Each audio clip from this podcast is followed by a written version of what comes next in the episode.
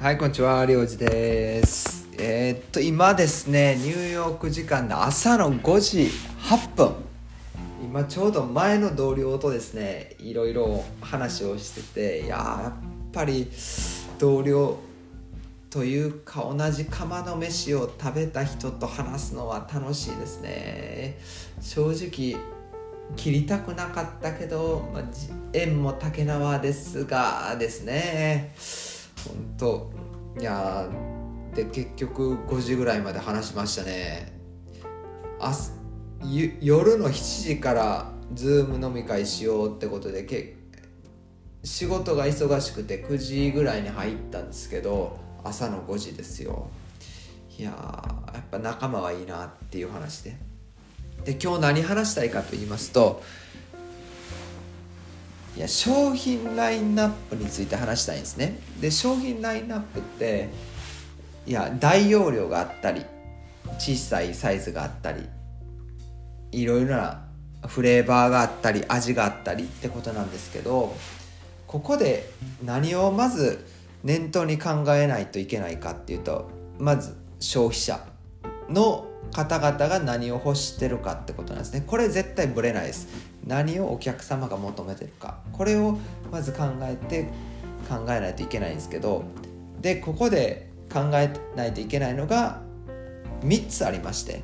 1つは正常時。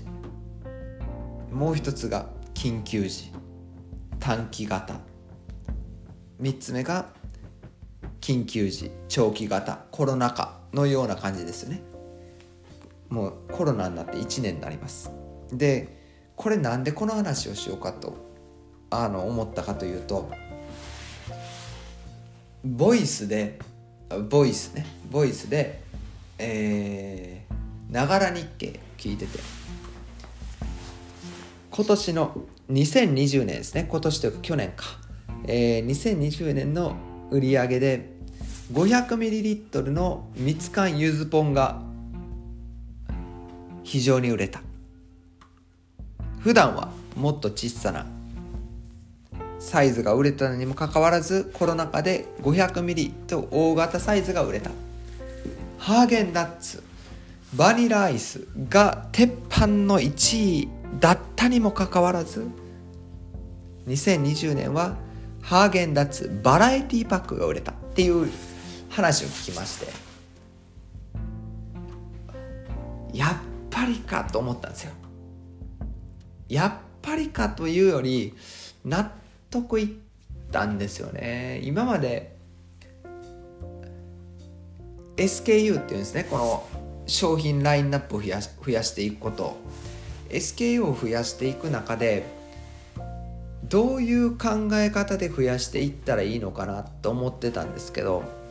で例えばお茶だったら緑茶だけを売っ一番売れるんでこれだけ売ったらいいじゃんって思うと思うんですけどいやこれに飽きた人ウーロン茶飲みたいしジャスミン茶飲みたいし玄米茶ほうじ茶もっと濃い緑茶飲みたいみたいな人がお客様がいらっしゃるんですよ。それに合わせてのばあのいろいろなフレーバー味を増やしていったでここを増やしていったプラスいや一人で飲む人もいるし家族で飲む人いるし。じゃあ500ミリじゃなくて2リットル作りましょう。みたいな発想がだんだん生まれていったんですね。ポテトチップスにしても1人用があったり家族で食べる用があったり。でここで何を考えないといけないかというとまず3つですね。さっき話しましたけど通常時。経済が普通に回ってる状態。もう一つ。2つ目。緊急時。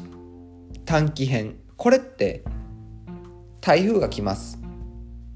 例えば明日明後日台風が来ます。みたいな。1週間以内の話ですね。で3つ目が緊急時。長期編。1ヶ月。1週間2週間3週間1ヶ月3、えー、1年。みたいな、まあ、今回のコロナ禍の話なんですけど。が、えー、ある場合こういうことをちゃんと念頭に置いて商品開発をしないといけないっていうふうに思うんですよ。で今回コロナ禍で苦戦したのがこのフード業界なんですけど一つが、えー、苦戦したというかまあカテゴリー3つありまして一つが小売業界スーパーだけに商品を卸してるメーカーさんもう一つがスーパーに卸さずにレストランだけに卸してるメーカーさん。で最後の3つ目が小売業に卸してるしメーカーにも卸してるっていうメーカーさん。で一番苦しんだのは皆さんの想像する通り2番目のレストランにしか商品を卸してないメーカーさんなんですよ。でなんでかっていうとレストランが閉まった状態で購入してくれるお店がなくなったってことなんですね。でここでやっぱ考えるのがレストランだけに特化しててはいけないリス何かが起こった時にリスクヘッジとしてレストランだけじゃなくて小売りにも売っておかないといけないプラスオフィスっていう需要があるのでオフィスにも売っておかないといけない。e コマースにも売っておかない。置かないといけないっていうリスクヘッジをしておかないといけないよねっていう話なんですよ。でこれラインナップにもそうなんですけど商品ラインナップ考えた時も緊急時通常時ごめんなさい、えー、通常時緊急時、えー、短期編緊急時長期編ってちゃんと考えておかないといけないよねっていう話なんですけど小売りで売ったとしても通常時皆さんが思い返してください、えー、一人暮らしをしてました。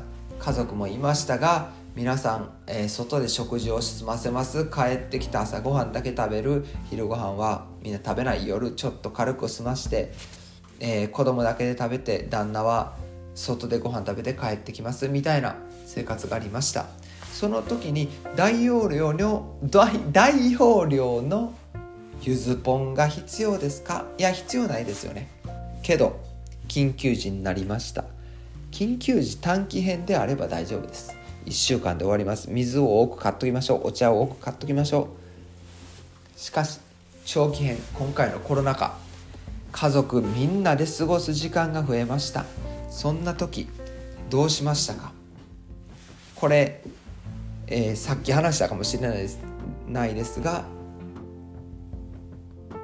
えー、とながら日経ボイスのながら日経を聞いてて思ったことです、えー、2020年の売上蜜缶大容量の 500ml のポン酢の売り上げが非常に高かったハーゲンダッツバラエティパック。今まではバラエティパックじゃなくてバニラ味が一番売れてたのにバラエティパックが売れた。非常事態長期編。これを考えてください。もしあなたが皆様方がメーカーで商品ラインナップを考えた時に一人暮らしの人だけを狙っていたとしたらこのコロナ禍で家族でみんな食事をするようになった時間を過ごすようになった。ってなった時に他のメーカーさんの商品に売り上げを奪われてないですか？そう考えるとここで結論になるんですけど商品ラインナップを考える時に考えないといけないポイントがあると思い思うんですね。一つが通常時。もう一つが緊急時短期編。もう一つが緊急時長期編。これを考える。プラスアルファ一人暮らし一人二人で消費する場合。もしくは3人から5人ぐらいで消費する場合。っていうことを考えて商品ラインナップを作っていく。でもしくはパーティーで使用する場合まで考えたらまた面白い展開ができると思うんですね。けど今回緊急時長期編であっても大体3人から5人。まあ多くて8人ぐらいですよね。これぐらいの規模で商品ラインナップえ商品のサイズを考えているとでプラスアルファですね。小売りプラスレストランオフィス e コマースっていう商品ラインナップを揃え揃えておくことでちゃんとリスクヘッジできますよね。何が起こったとしても売り上げが立ってどっかの売り上げが下がった時にカバーできますよね。っていう話をここで改めて、えー、お話ししたいと思いましたのでお話ししました。またこういった話をさせていただきたいという意図思います。ではまた。